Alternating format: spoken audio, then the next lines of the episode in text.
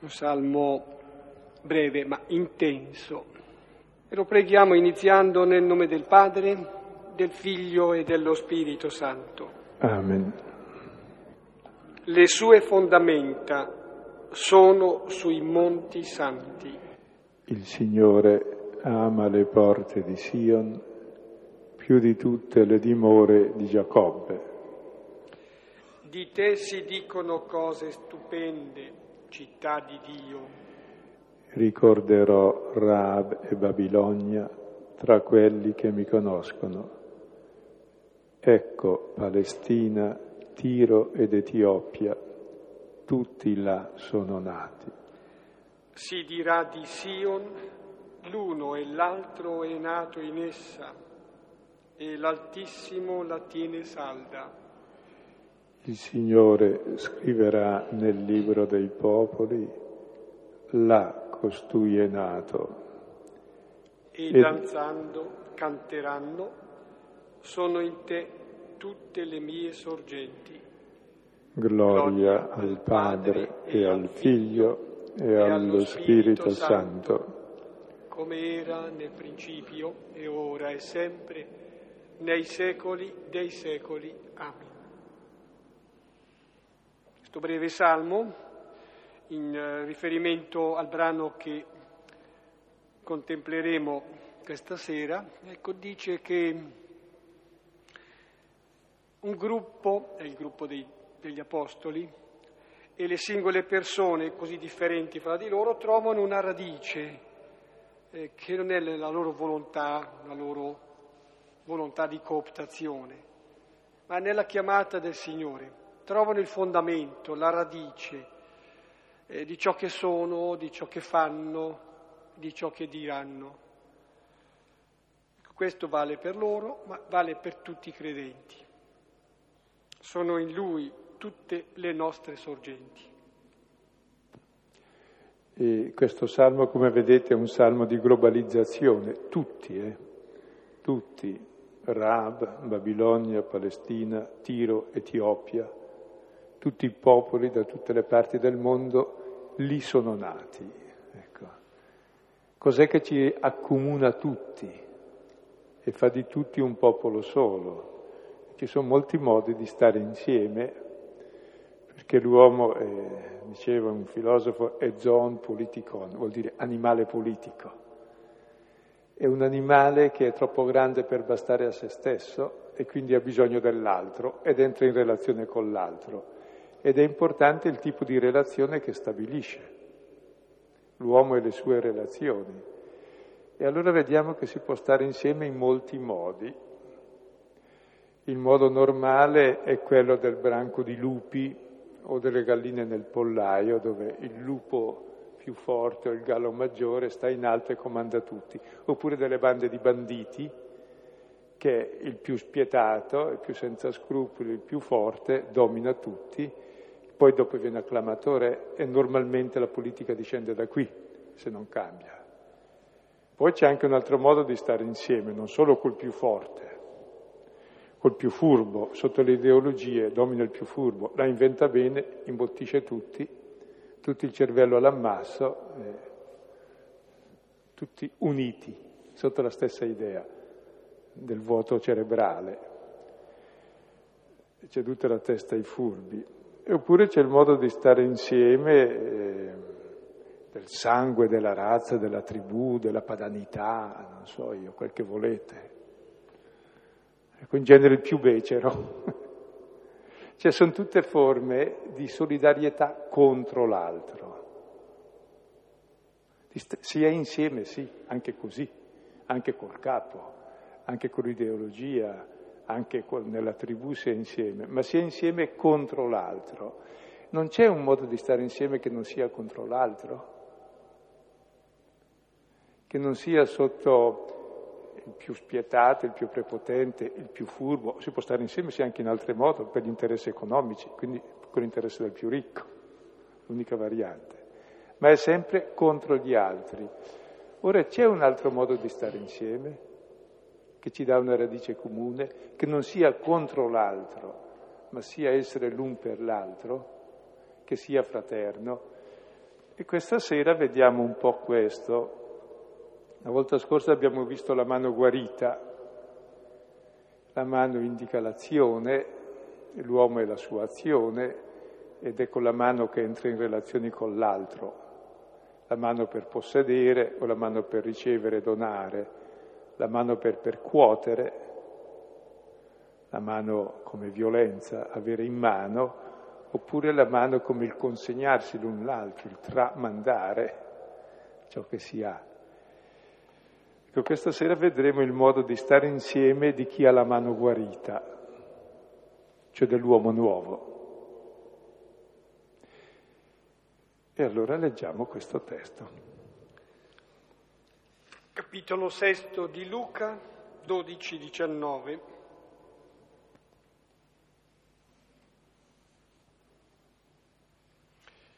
la chiamata, la vocazione, la scelta da parte di Gesù di dodici fra i discepoli nel contesto più ampio della folla. Ora avvenne in questi giorni, egli uscì verso il monte a pregare e stava a passare la notte nella preghiera di Dio.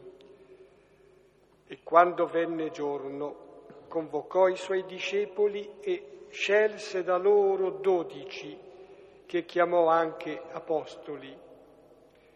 Simone, che anche chiamò Pietro, e Andrea, suo fratello, e Giacomo, e Giovanni, e Filippo, e Bartolomeo, e Matteo, e Tommaso, e Giacomo d'Alfeo, e Simone, chiamato Zelota, e Giuda di Giacomo e Giuda Iscariota che divenne traditore.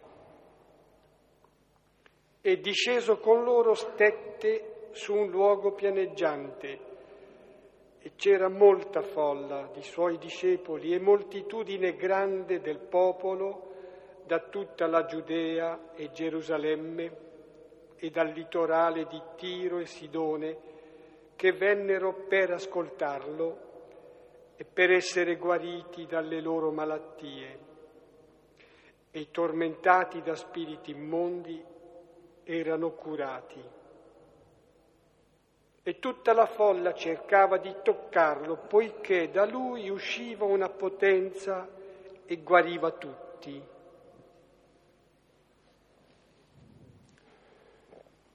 Ecco, questo testo viene subito dopo il settimo prodigio, la settima opera potente di Gesù, che è guarire la mano, e racconta la scelta dei dodici. Ecco, questi dodici sono come la mano guarita. E dodici richiama le dodici tribù di Israele, i dodici patriarchi, le dodici colonne del nuovo Tempio, cioè rappresentano il nuovo popolo che finalmente sa agire come Dio, alla mano di Dio. E rappresenta la comunità nuova, la Chiesa, che è apostolica, cioè fondata su questi dodici e con le stesse caratteristiche di questi dodici. Seconda cosa, questo testo viene immediatamente prima del discorso delle beatitudini, dove Gesù dichiara finalmente qual è la parola che ci guarisce, la parola del figlio. Allora vuol dire una cosa molto semplice, che questa mano guarita, che è questa gente nuova, questo popolo nuovo, è esattamente fatta da quelle persone che ascoltano e vivono questa parola, che è la parola del figlio che ci fa fratelli. E vediamo in eh, in Luca, è proprio tipico di Luca, senza soluzione di continuità si passa dal prodigio della mano aperta immediatamente ai dodici, immediatamente alle beatitudini. Come dire che la Chiesa è questa mano aperta che è fatta per ascoltare le beatitudini e vivere e fare con le mani queste beatitudini. Cioè la Chiesa è fatta per ascoltare la parola e è fatta da questa parola e la Chiesa fa questa parola. E allora ci fermiamo un pochino eh, questa sera eh, su questo tema fondamentale che è la comunità nuova che Gesù fa e qual è la sorgente di questa comunità nuova, che è la mano guarita, e quali sono le caratteristiche. Se ne potranno dire tante cose oltre a quelle che diciamo, ma avviamo delle considerazioni tirando fuori da ciò che è implicito nel testo. Il primo versetto che commentiamo dice qualcosa che è come la cornice, ecco, da un punto di vista geografico, da un punto di vista quasi di tempo, ma è qualcosa di più. È un ambito da cui nasce la scelta di Gesù. Ora avvenne in questi giorni Egli uscì verso il monte a pregare e stava a passare la notte nella preghiera di Dio. Ecco, poi verrà il giorno e questo eh, giorno però inizia con la notte. Ci si presenta in questi giorni, e sono ancora sempre questi giorni, Gesù che uscì, richiama l'Esodo, dove uscì? Sul monte, richiama il luogo dove Mosè andò per ricevere la legge, la parola di Dio, e Mosè scese poi portando la parola di Dio, così anche Gesù scenderà portando la nuova parola, la seconda legge, la nuova alleanza, che è l'alleanza della misericordia e del perdono che ci dà il cuore nuovo, di Geremia 31. Ecco, Gesù anche esce e va verso questo monte. E cosa fa? Stava a pernottare nella preghiera di Dio. Cioè la notte di Gesù in preghiera è l'origine, è l'alba della Chiesa, cioè noi nasciamo dalla notte di Gesù. La notte vuol dire la morte. Avevano deciso il brano precedente di eliminarlo. Ecco, per lui la morte però non è la morte, è un uscire, è il salire sul monte nell'intimità con Dio ed è il pregare, la comunione con Dio. Ecco, e che cos'è questo pernottare nella preghiera? Il testo eh, greco dice nella preghiera di Dio, perché ci sono tante preghiere che non sono di Dio. Normalmente noi preghiamo i nostri idoli, le nostre fantasie non Dio. E la preghiera è quello star davanti a Dio che ti fa essere te stesso, perché siamo sua immagine e somiglianza. E questo di notte. La notte è il momento dove tutto scompare, è il momento del vuoto, del nulla, è ciò che avviene alla fine del giorno, è ciò che avviene alla fine della vita. E che cos'è la fine del giorno? la fine della vita. O è la comunione con Dio o è la fine di tutto. E la preghiera è già vivere ora quella comunione definitiva con Dio che vive la morte. Ecco, e qui vengono detti i temi fondamentali da cui nasce la Chiesa. Questo uscire, l'esodo, questo monte, l'intimità con Dio, affrontare la notte, anche il vuoto, anche la morte, come? Nella comunione col Padre. Ed è questa la sorgente. Difatti tutti i Vangeli sono d'accordo nel porre la nascita della Chiesa ai piedi della croce, dove Gesù in comunione col Padre affronterà la notte. Ed è importante che sia lì l'origine della Chiesa, che è esattamente quella comunione più forte della morte, più forte di ogni notte, quella comunione con Dio. Perché la Chiesa è fatta dalla comunità di persone che hanno la vita nuova, una vita che è passata dalla morte alla vita perché ha la mano guarita.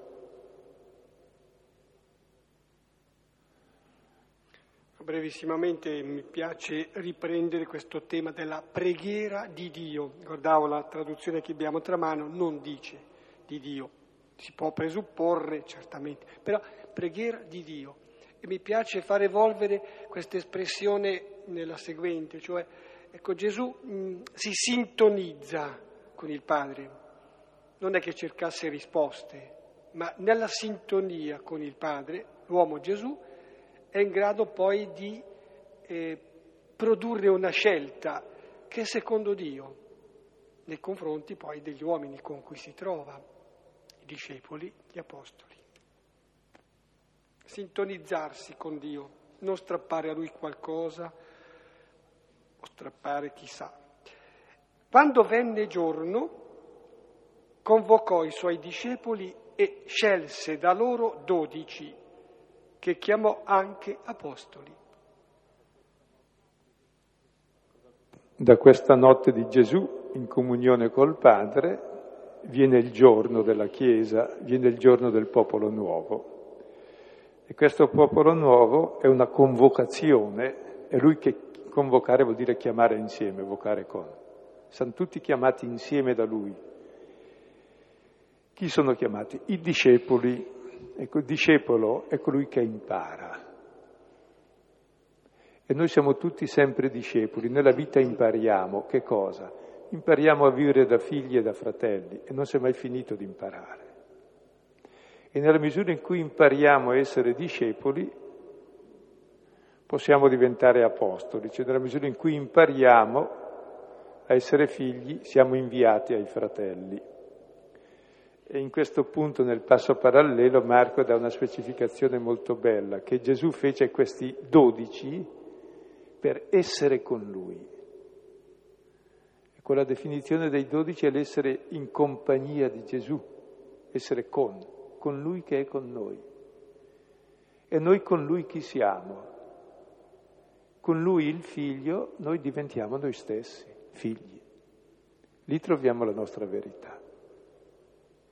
Quindi l'essenza della Chiesa è questa compagnia con il figlio che ci fa essere ciò che siamo e ci introduce nella Trinità come figli. E nella misura in cui c'è questa compagnia con Gesù, siamo inviati ai fratelli. Quindi ne fece 12 per essere con lui e per inviarli a tutto il mondo, perché chi conosce il figlio e conosce il padre ama tutti i fratelli.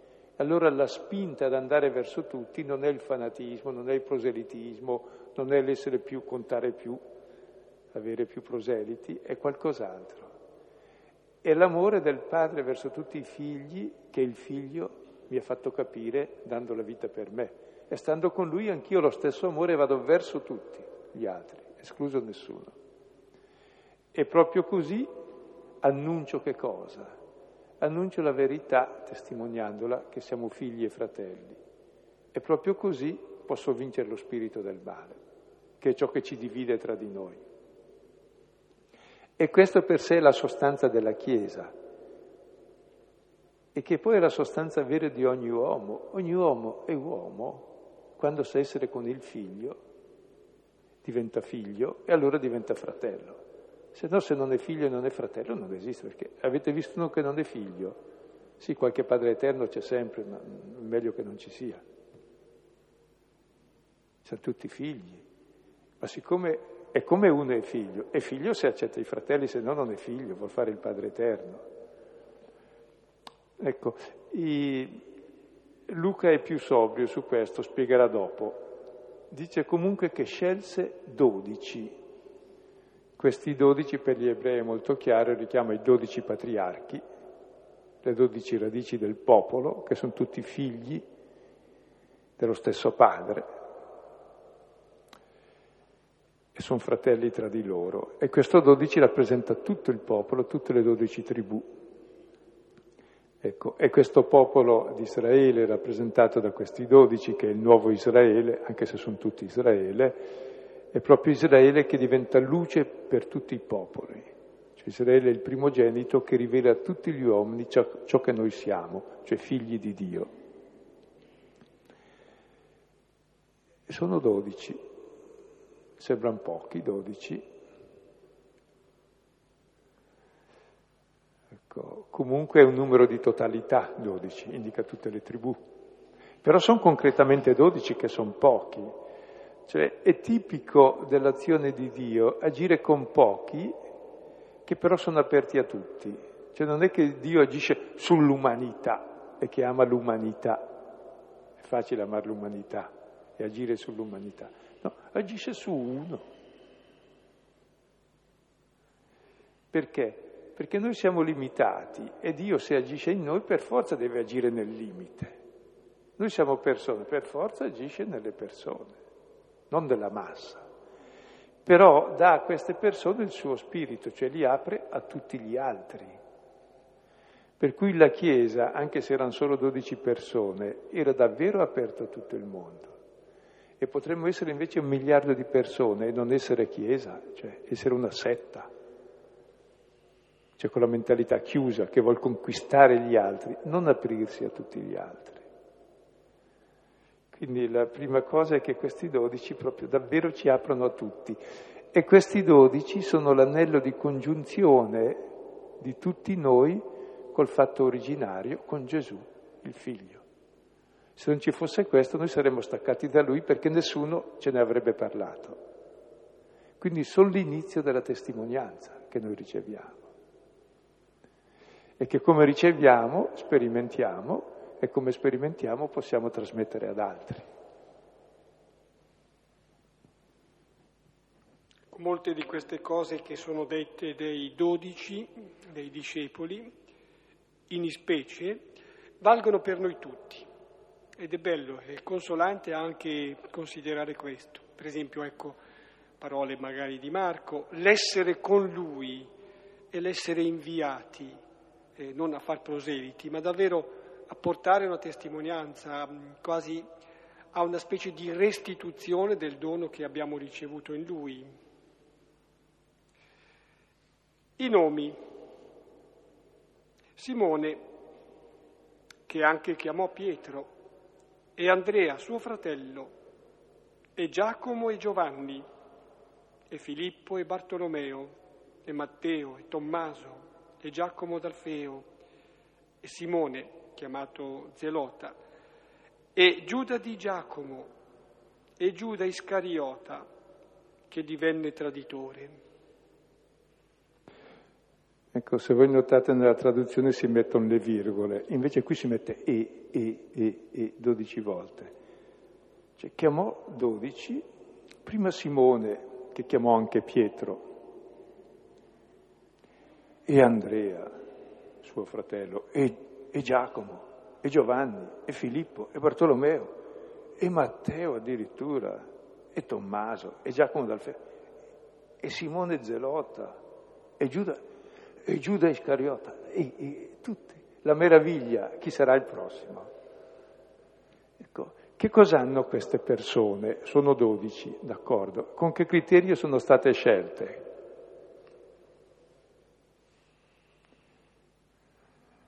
Ecco, quel che mi stupisce è il criterio. Com'è che uno sceglie i suoi fratelli secondo voi? Mm? Con quale criterio? Beh, penso che non li scelga. Esatto, sono tutti a caso. I genitori sapevano chi erano prima che venissero e tu quando sei lì ti capita. Il fratello non lo scegli, la prima cosa. Capita. Siamo figli dello stesso padre e siamo fratelli. E questo è il bello. Questi sono messi insieme tutti a caso, non si può trovare una squadra più scombinata. Tu vuoi fare un'equipe di lavoro, una squadra di calcio, non puoi far così. Poi nessuno ha studiato teologia, nessuno diritto canonico, nessuno è stato in seminario, e passi. Nessuno è bravo, religioso, zelante, nessuno è fariseo, che in senso buono, nessuno è maestro della legge, nessuno No, sto pensando che non ha fatto neanche dei test psicoattitudinali o spirituali, no? Se erano adatti o meno. Per vedere se c'erano eccellenze o eminenze, perché aveva bisogno di... Gente qualunque, pescatori, peccatori, ma forse gente qualunque, poi la vedremo più da vicino. Gente incompatibile, perché pensate di mettere insieme e Pietro, Andrea, Giacomo e Giovanni che stanno lì a pescare nei dintorni di Cafarneo e Matteo che era esattore di tasse per conto dei romani proprio nello stesso paese, la persona che più odiavano. Dico, ma almeno chiamane un altro. E poi chiamare insieme, supponete, non so, Simone il Cananeo. Cananeo vuol dire lo zelota, vuol dire colui che pugnala il nemico dei collaborazionisti dei romani, ma questo qui ti fa fuori Matteo subito appena lo vede. Cioè, dico, ma come si fa? È bello, sono tutti diversi. Per di più non solo sono diversi, ma incompatibili. Sembra che si sia divertito apposta a metterli insieme così. Ma non solo diversi e incompatibili, ma non hanno nessuna qualità religiosa, Poi con le tendenze più diverse, uno che collabora con i romani, l'altro che ripugnala se può, l'altro che sta a metà strada dice eh, mi sono antipatici, vorrei buttarli giù, ma ci vuole un po' di prudenza. Tut, tutte le posizioni possibili e immaginabili. E perché stanno insieme? È bello, eh? Stiamo insieme perché siamo fratelli, perché siamo chiamati da un altro. E poi dopo per essere, c'è qualcosa di comune. Eh? Il primo rinnega, l'ultimo tradisce, tutti gli altri fuggono. Quindi qualcosa di comune ce l'hanno. Il comune peccato. Poi si vede nel Vangelo anche qualcos'altro di comune, nessuno capisce niente. Sono di testa dura. Pietro è il primo rappresentante di tutti, è quello che ce l'ha più dura di tutti Tant'è vero che il Vangelo di Marco, che lo maltratta un po', e c'era chi ipotizzava che è stato scritto per vendetta contro Pietro, mentre probabilmente sono le memorie di Pietro che lui dice guarda com'ero io. E Marco ritrascrive appunto. È il nostro prototipo, uno che infallibilmente non ne azzecca una. E quando per sbaglio fa giusto subito si ricrede. Per questo ci rappresenta. Cosa hanno in comune? Hanno in comune due cose che rivelano la verità profonda. La prima cosa è che sono diversi ed è importante essere diversi. La seconda è che non si sono scelti e non si sceglierebbero mai, eppure stanno insieme. La terza è che tutti sono limitati, anzi sbagliano, e proprio nel loro limite e nel loro errore, cosa capiterà? Che tutti sperimenteranno di essere amati gratuitamente e perdonati. E scopriranno allora la grande dignità che hanno, che non è quel vernice di bravura che uno può avere tirando il collo, facendo il più bravo dell'altro, ma la grande dignità è che davvero siamo figli di Dio e siamo fratelli tra di noi.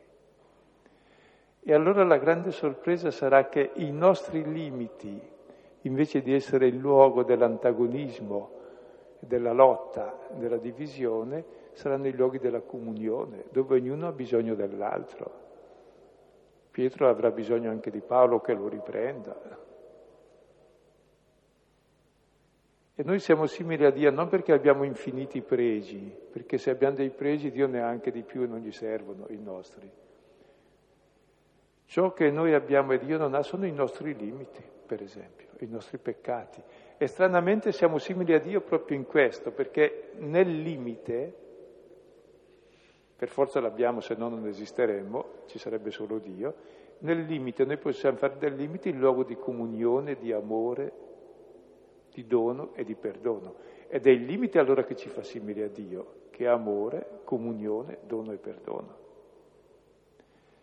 Quindi questa comunità ci fa vedere il nuovo modo di vivere i nostri rapporti, cioè i nostri limiti, nella diversità, nell'irriducibilità dell'uno all'altro, nel comune errore, ma anche nella comune esperienza di amore gratuito, ma anche nell'esperienza della dignità profonda mia e dell'altro, che nella sua diversità uno davvero si sente oggetto assoluto di un amore pieno lui come l'altro, e quindi l'altro è suo fratello. E poi la grande cosa che proprio i nostri limiti e il nostro male e il nostro peccato diventa il luogo di crescita, di solidarietà,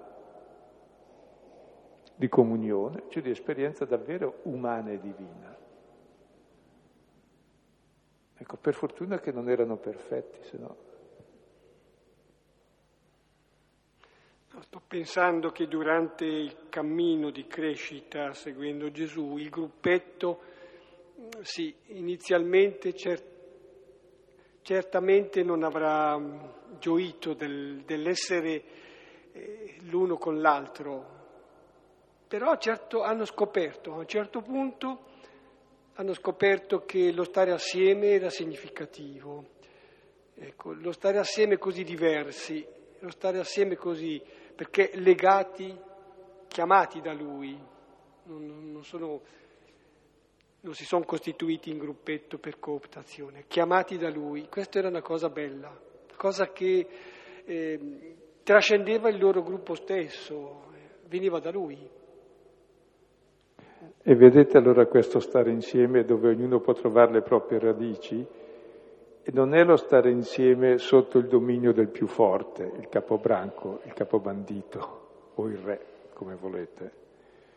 Non è sotto un'ideologia dove il più furbo fa fessi gli altri e prende il potere e gli altri tutti ci stanno, sacrificando la vita al vuoto delle idee.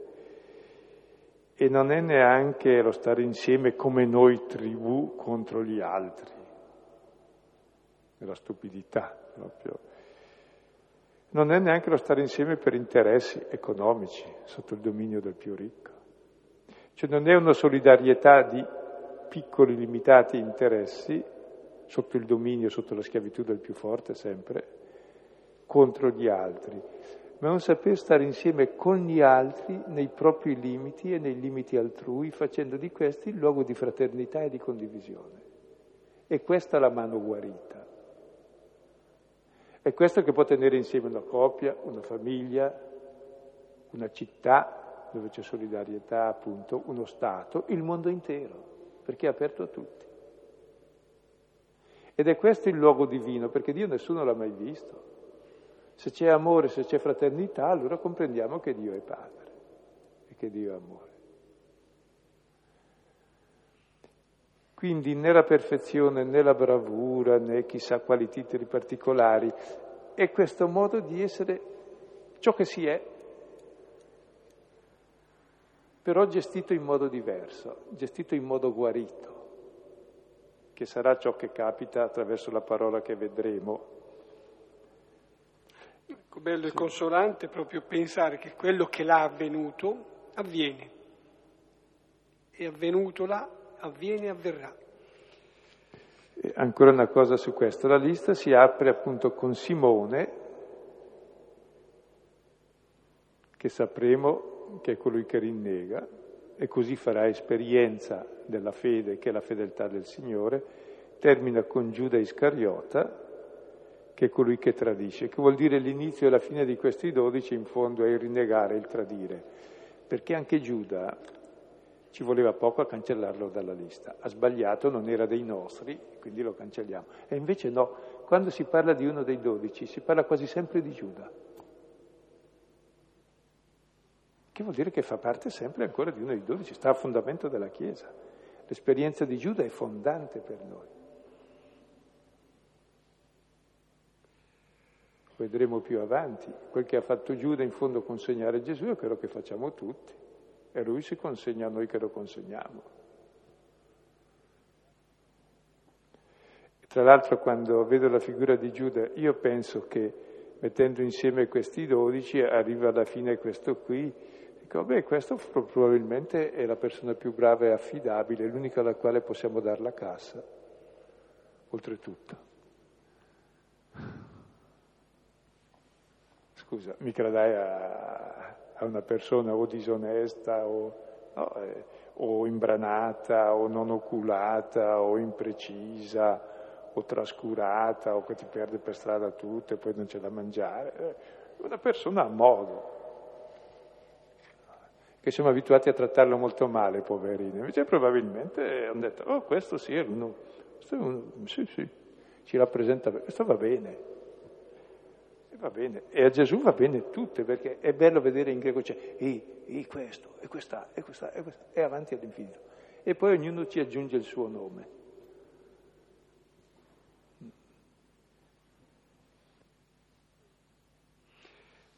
E disceso con loro stette su un luogo pianeggiante, c'era molta folla di suoi discepoli e moltitudine grande del popolo da tutta la Giudea e Gerusalemme, dal litorale di Tiro e Sidone, che vennero per ascoltarlo e per essere guariti dalle loro malattie e tormentati da spiriti immondi erano curati. Ecco, e Gesù dal monte scende con loro in compagnia, lui che sta con noi e sta in un luogo piano. È la sua condiscendenza, viene incontro a noi che non possiamo salire sul monte.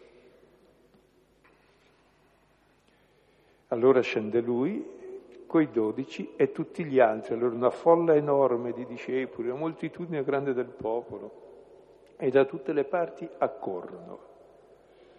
E quel che è avvenuto poi nella storia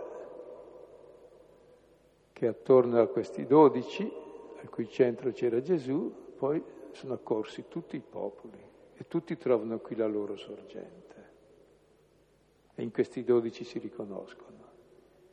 Si riconoscono nei loro limiti, nella loro esperienza di fraternità, di accettazione, di diversità irriducibile, l'esperienza comune di vivere il limite come luogo di comunione, di perdono e di ricchezza, tutto il mondo si trova qui, perché esclude nessuno. Che avesse scelto sol- soltanto quelli che hanno so, l'intelligenza a 12 decimi, eh, chi ci sarebbe? La vista pure 12 decimi, cioè i super uomini, oh, forse nessuno, no, questi, per cui ci stiamo tutti. Tant'è vero che accorrono da tutte le parti per fare che cosa?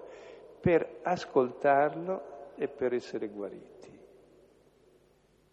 E ancora oggi accorriamo lì per ascoltare lui e lo ascoltiamo attraverso la testimonianza di questi dodici, per ascoltarlo ed essere guariti, perché questa parola guarisce anche noi ed è la parola che cominceremo a ascoltare da lunedì prossimo, finalmente. Qual è la parola che ci guarisce? La vedremo, è la parola del figlio che ci fa fratelli ed è la parola di verità perché noi abbiamo una brutta malattia, l'abbiamo detto tante volte, ed è la menzogna che abbiamo dentro, c'è la falsa immagine di uomo e di Dio. E noi vogliamo somigliare a quel Dio, a quell'uomo che è il padrone, il dominatore, che ha tutto in mano, e per questo ci facciamo tutto il male a noi, non siamo mai contenti, e facciamo tutto il male agli altri. E c'è una parola che ci guarisce, ed è la parola del figlio, che cominceremo a contemplare dalla volta prossima, ma qui già intuiamo, guariamo, e quelli tormentati da spiriti immondi sono curati. Lo spirito del male che c'è in tutti noi e che è la menzogna che ci abita, finalmente trova la sua terapia. Noi. Siamo presi in cura, siamo presi in terapia.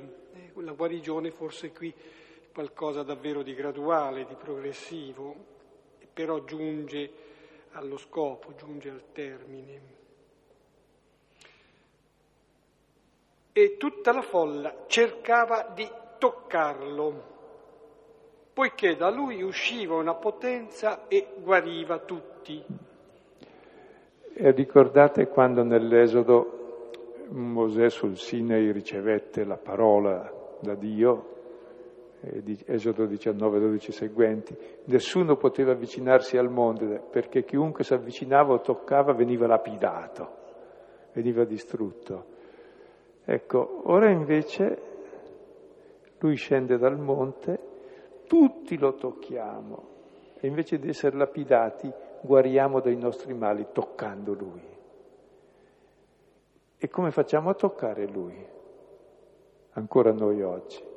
Noi tocchiamo una persona nella parola sua che ci tocca il cuore. Ancora oggi lo tocchiamo, sì, tocchiamo Dio, il Signore. Con che cosa? Con la parola. Perché la parola ha il potere di toccarci interiormente e cambiarci la vita. Perché l'uomo vive dalla parola che sente, che gli tocca la vita. E la comunione più profonda sempre tra gli uomini è sempre la parola, se è vera.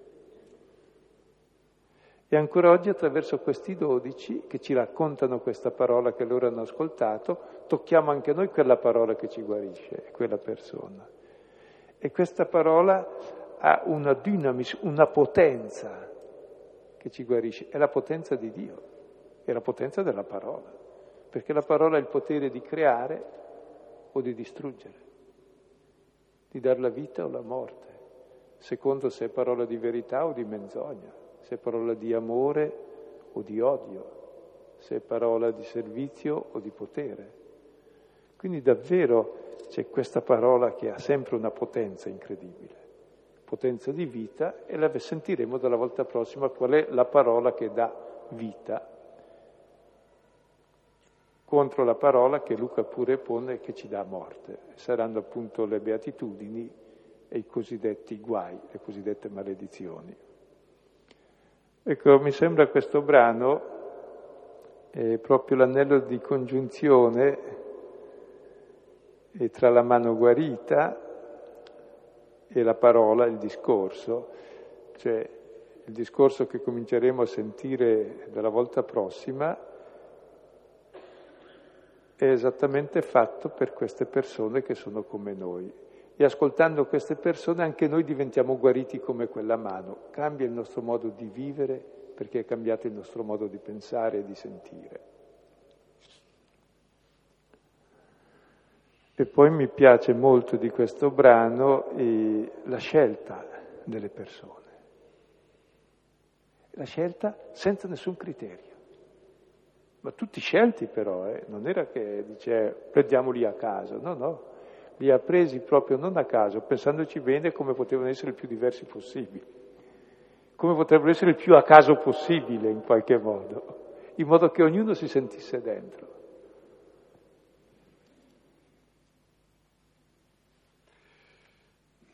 Terminiamo qui con il suggerimento di alcuni testi che sono, beh, oltre al Salmo che abbiamo pregato, 87, si può utilmente pregare il Salmo 16, 15, o il Salmo 23, quello del pastore, 23, 22. Poi ehm, le vocazioni o chiamate di Abramo, ad esempio, Genesi 12, 1, 8, di Mosè, Esodo 3, 1, 12, Primo Samuele, capitolo terzo, chiamata di Samuele, chiamata di Elia, primo re 19, uno e seguenti, e l'esperienza sull'Oreb. Poi la chiamata di due profeti, Isaia, capitolo sesto, dal primo versetto, Geremia, capitolo primo, dal versetto quarto. Poi eh, del Nuovo Testamento, è stato già accennato, Marco, capitolo terzo, 13 e seguenti, l'essere con lui, stare con lui e l'essere inviati. E aggiungo anche la chiamata di Saulo Paolo, Atti 9, 1 e seguenti. Ecco, qui per questa sera ci fermiamo. Per una constatazione sul, sulla condivisione. C'è anche un detto arabo che dice che con un fratello quasi sempre di sangue ci stai assieme, ma con un fratello di, di, sangue ci stai assieme, ma quasi mai condividi il quotidiano, quasi mai, cioè è per tutta la vita, ma quasi mai condividi il quotidiano, quasi sempre scegli un amico, un'amica, lo svago, l'amicizia. Quindi niente, volevo sapere, ancora oggi si verifica questa fatica qua di convivenza eh, nel, nel fare le cose, è proprio così, insomma, predestinato, insomma, questa difficoltà. Beh, la storia comincia sia nella Bibbia, sia sempre in tutte le culture con l'uccisione del fratello. Mentre quell'amico si va d'accordo, perché te lo scegli, hai eliminato tutti gli altri, non sono tuoi amici, quello è il tuo amico. Ecco, il, ed è bello essere amici. Il problema è diventare amici dei fratelli.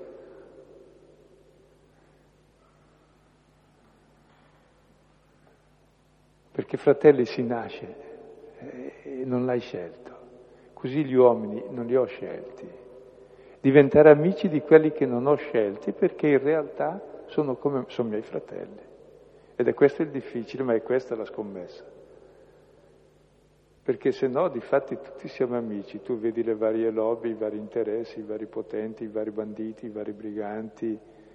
Eh, sono tutti tra loro d'accordo, le varie mafie tra loro, poi contro le altre d'accordo. Eh, le varie tribù, le varie etnie, i vari partiti, tutti più o meno d'accordo.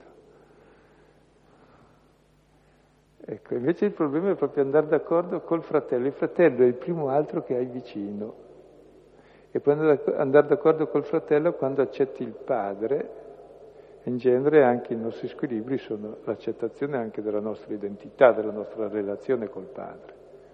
Adamo non accettò il padre, suo figlio cosa fa?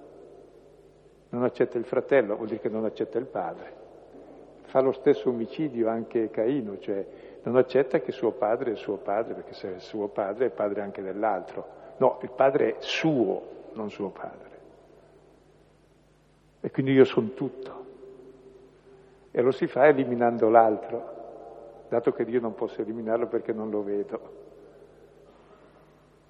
E quindi davvero il problema anche della storia è la fraternità da ricostruire, perché il mondo che c'è, la gente che c'è al mondo, è quella che c'è, non l'ho scelta, ma c'è e andare d'accordo con quel che c'è.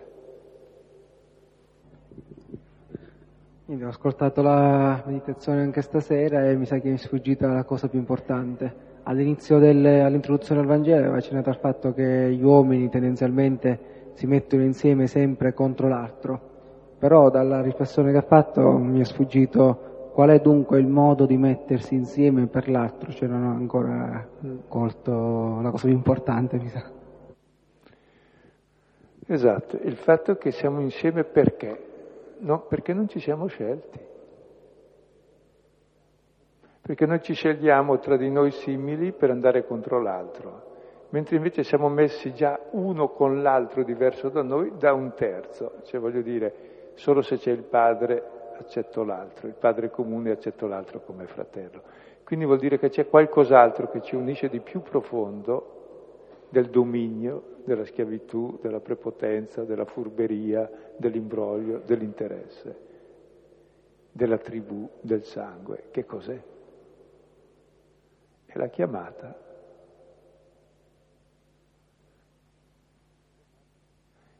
La chiamata che ci dice il nostro nome, la nostra identità, e la nostra identità è esattamente qualcosa di misterioso che ci mette tutti insieme contemporaneamente nelle nostre diversità e che fa dei nostri limiti il luogo di comunione. Di questi dodici così diversi fa dodici il nuovo popolo, nella diversità, nell'alterità, senza il dominio dell'uno sull'altro. Voi sapete che i capi delle nazioni le governano, non così tra voi. Chi vuole essere il primo sia l'ultimo e servo di tutti e avanti. C'è un nuovo modo di stare insieme non nella prepotenza, nel dominio, nella furberia, nel potere, nella ricchezza, ma nel limite, nell'umiltà, nella fraternità, nell'accettazione dell'altro come altro da te. E questo è il mistero dell'altro, di Dio. Che vivi con qualunque altro e ti apre a tutti gli altri, che sono altri. E quindi non fai la setta, la tribù, la lobby, eh, la mafia o, o, il partito, non si capisce qualche volta la differenza, o altre cose, ecco. Mm. Non so se è chiaro. E di fatti, eh, scusa eh, Francesca, proprio noi abbiamo un contributo molto grosso da dare all'uomo che non è nulla di trascendentale e dare all'uomo ciò che è umano, che siamo, siamo fratelli, non siamo fatti per scannarci, che siamo tutti uguali e tutti diversi ed è l'accettazione della diversità che ci permette la vita. Se no c'è l'omologazione e la distruzione delle differenze, dire la soppressione della vita, della cultura, eccetera. Chiedo scusa ma non ho capito come mai il mio limite mi fa simile a Dio. Chiedo scusa ma non l'ho proprio capito, grazie. Sì, ecco, cerchiamo di capire. Quando nella Genesi si dice che Dio fece l'uomo su immagine e somiglianza maschio e femmina li fece, cosa vuol dire? Che non il maschio è immagine di Dio né la femmina è immagine di Dio, perché Dio non è né maschio né femmina li fece a sua immagine e somiglianza maschio e femmina. Cosa vuol dire? Il maschio è esattamente un limite, la femmina è un altro limite. Limite che però uno dice relazione all'altro, e se si accetta questo limite come relazione e comunione, nasce la vita e c'è l'amore, e questo è Dio, la vita, l'amore, il dono, il perdono. Quindi è il nostro limite posto in comunione che ci rende simili a Dio, non le nostre qualità, non le nostre autosufficienze. Non uno che è autonomo, lui è maschio e femmina insieme, allora fa tutto da solo e si ama da solo e fa i figli da solo. No, questo non esiste. Che il principio della vita, proprio anche in Dio, è l'alterità, padre e figlio, e l'amore che rispetta la diversità, se no c'è la soppressione della vita. E per noi questa diversità, siccome siamo diversi da Dio che è infinito, esistiamo come finiti per forza, se no non esisteremmo ma il nostro limite che ci dà tanto fastidio è esattamente il luogo dove diventiamo come Dio. Perché il nostro limite diventa luogo di aiuto fraterno con l'altro, di comunione e di amore. Al limite anche il mio peccato diventa il luogo più profondo di esperienza di Dio, diventa il luogo del perdono, cioè dell'amore gratuito. Non so se è chiaro. Perché Dio non è che si serve delle mie qualità, Lui ne ha di migliori. Sono i miei difetti, i miei limiti, i miei peccati che mi mettono in comunione con Dio e con gli altri. Con questo non è che debba farne di più di quel che ne faccio, bastano già quelli che ci sono. Io volevo esprimere un po' una mia difficoltà che mi manda un po' in crisi. Dall'immagine, dalla, dall'immagine di stasera viene fuori una, un'immagine di una chiesa aperta, fresca, frutto del, di diversità messe insieme.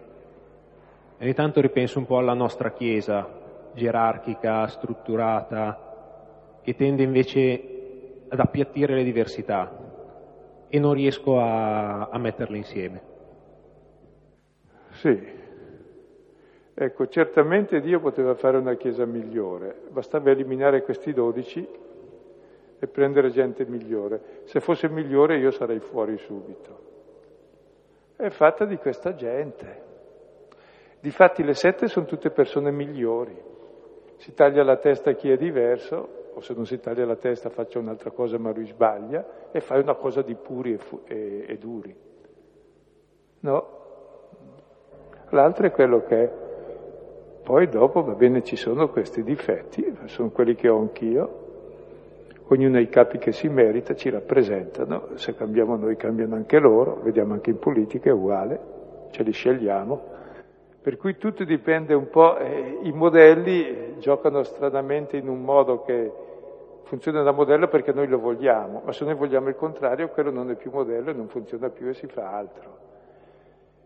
Ciò che davvero anche la Chiesa ha di particolare, ci si meraviglia come sia durato duemila anni un'istituzione, perché si diventa per forza istituzione, anche la famiglia è istituzione, anche l'amore tra due diventa istituzione, fonda qualcosa. Non è che dice oggi c'è, domani va via e buttiamo via tutto, no, non puoi. C'è una storia, c'è responsabilità. Ciò che ha tenuto in piedi questa istituzione è il fatto che noi siamo tenuti insieme non da leggi, non da interessi, non dal potere, non dai giochi di prestigio, ci sono certamente, ma sono imbecillità comuni a tutti gli uomini, ma da qualcos'altro, da queste parole del Vangelo che ci criticano sempre, ci salvano sempre e ci perdonano sempre.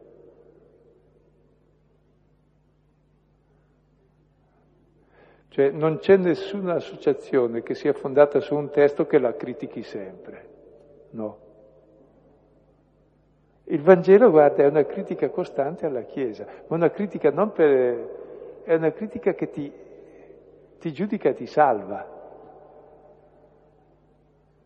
Che ti fa sempre vedere il tuo errore, per cui facciamo quelle cose che tu dici, ma ti dice sono sbagliate e contemporaneamente ci guarisce, comunque ti perdono, perché adesso lo fai per fessaggine, quando avrai capito qualcosa di più non lo farai. E perché hai una grande dignità al di là delle fessaggine che fai, che sei mio fratello, che sei figlio di Dio. Quindi c'è qualcosa di grande di misterioso dentro che è diversamente inspiegabile, perché poi la Chiesa non ha una Costituzione. C'ha il diritto, ma quello cambia, poi c'è stato anche centinaia d'anni senza diritto.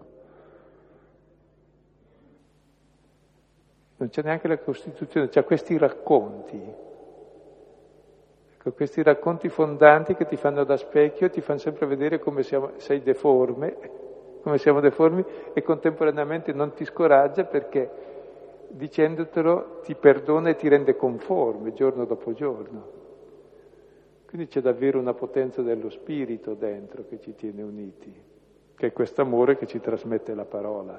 Per questo si dice che tutti andavano per to- ascoltarlo, essere guariti, essere curati, per toccarlo e usciva una potenza che sanava tutti. E lo vedremo leggendo le parole che cominceremo da, da lunedì prossimo. Qual è questa parola che guarisce tutti, guarisce l'uomo davvero nella sua radice. Questo comunque non per giustificare il male che c'è, c'è. Se non ci fosse mi preoccuperei però. Vuol dire che siamo così imbecilli da non vederlo. È chiaro che c'è. Mi è parso di eh, aver sentito che alcuni di questi discepoli erano i discepoli di Giovanni. E perché questa scelta? Sì, eh, viene fuori nel Vangelo di Giovanni, che i primi due almeno, che uno era Andrea, fratello di Pietro, e poi l'altro, non si sa chi sia, era un discepolo di Giovanni, perché c'è una continuità effettiva tra Giovanni che attende, i suoi discepoli che attendono, e poi Gesù che è il compimento. Difatti nel Vangelo di Giovanni, anche negli altri Vangeli, il Battista è il primo discepolo e apostolo in qualche modo, che cioè anticipa Gesù perché viene prima, ma lo segue perché fa le stesse cose e trova in lui il senso della sua vita. Quindi sì. E anche perché tutti noi siamo discepoli di Giovanni, cioè siamo discepoli dell'Antico Testamento. Come tutti questi sono giudei, eh? non c'è nessuno, anche se qualcuno porta il nome greco come Filippo Andrea, forse altri ancora, ma ma istintivamente pensavo, e perché escludere quelli di Giovanni? Anche quelli, per tutti, po', capito? Cioè non c'è nessuna esclusione, ecco, nessuna preclusione. Così nessuno può sentirsi, ah io no, ma anche tu, tutti, tutti là sono nati. Bene, concludiamo con la preghiera che ci ha insegnato il Signore, osando dire, Padre nostro che sei nei cieli, sia santificato il tuo nome, venga il tuo regno, sia fatta la tua volontà, come in cielo, così in terra. Dacci oggi il nostro pane quotidiano e rimetti a noi i nostri debiti, come noi li rimettiamo ai nostri debitori, e non ci indurre in tentazione, ma liberaci dal male. Nel nome del Padre, del Figlio e dello Spirito Santo. Amen. Buonanotte arrivederci.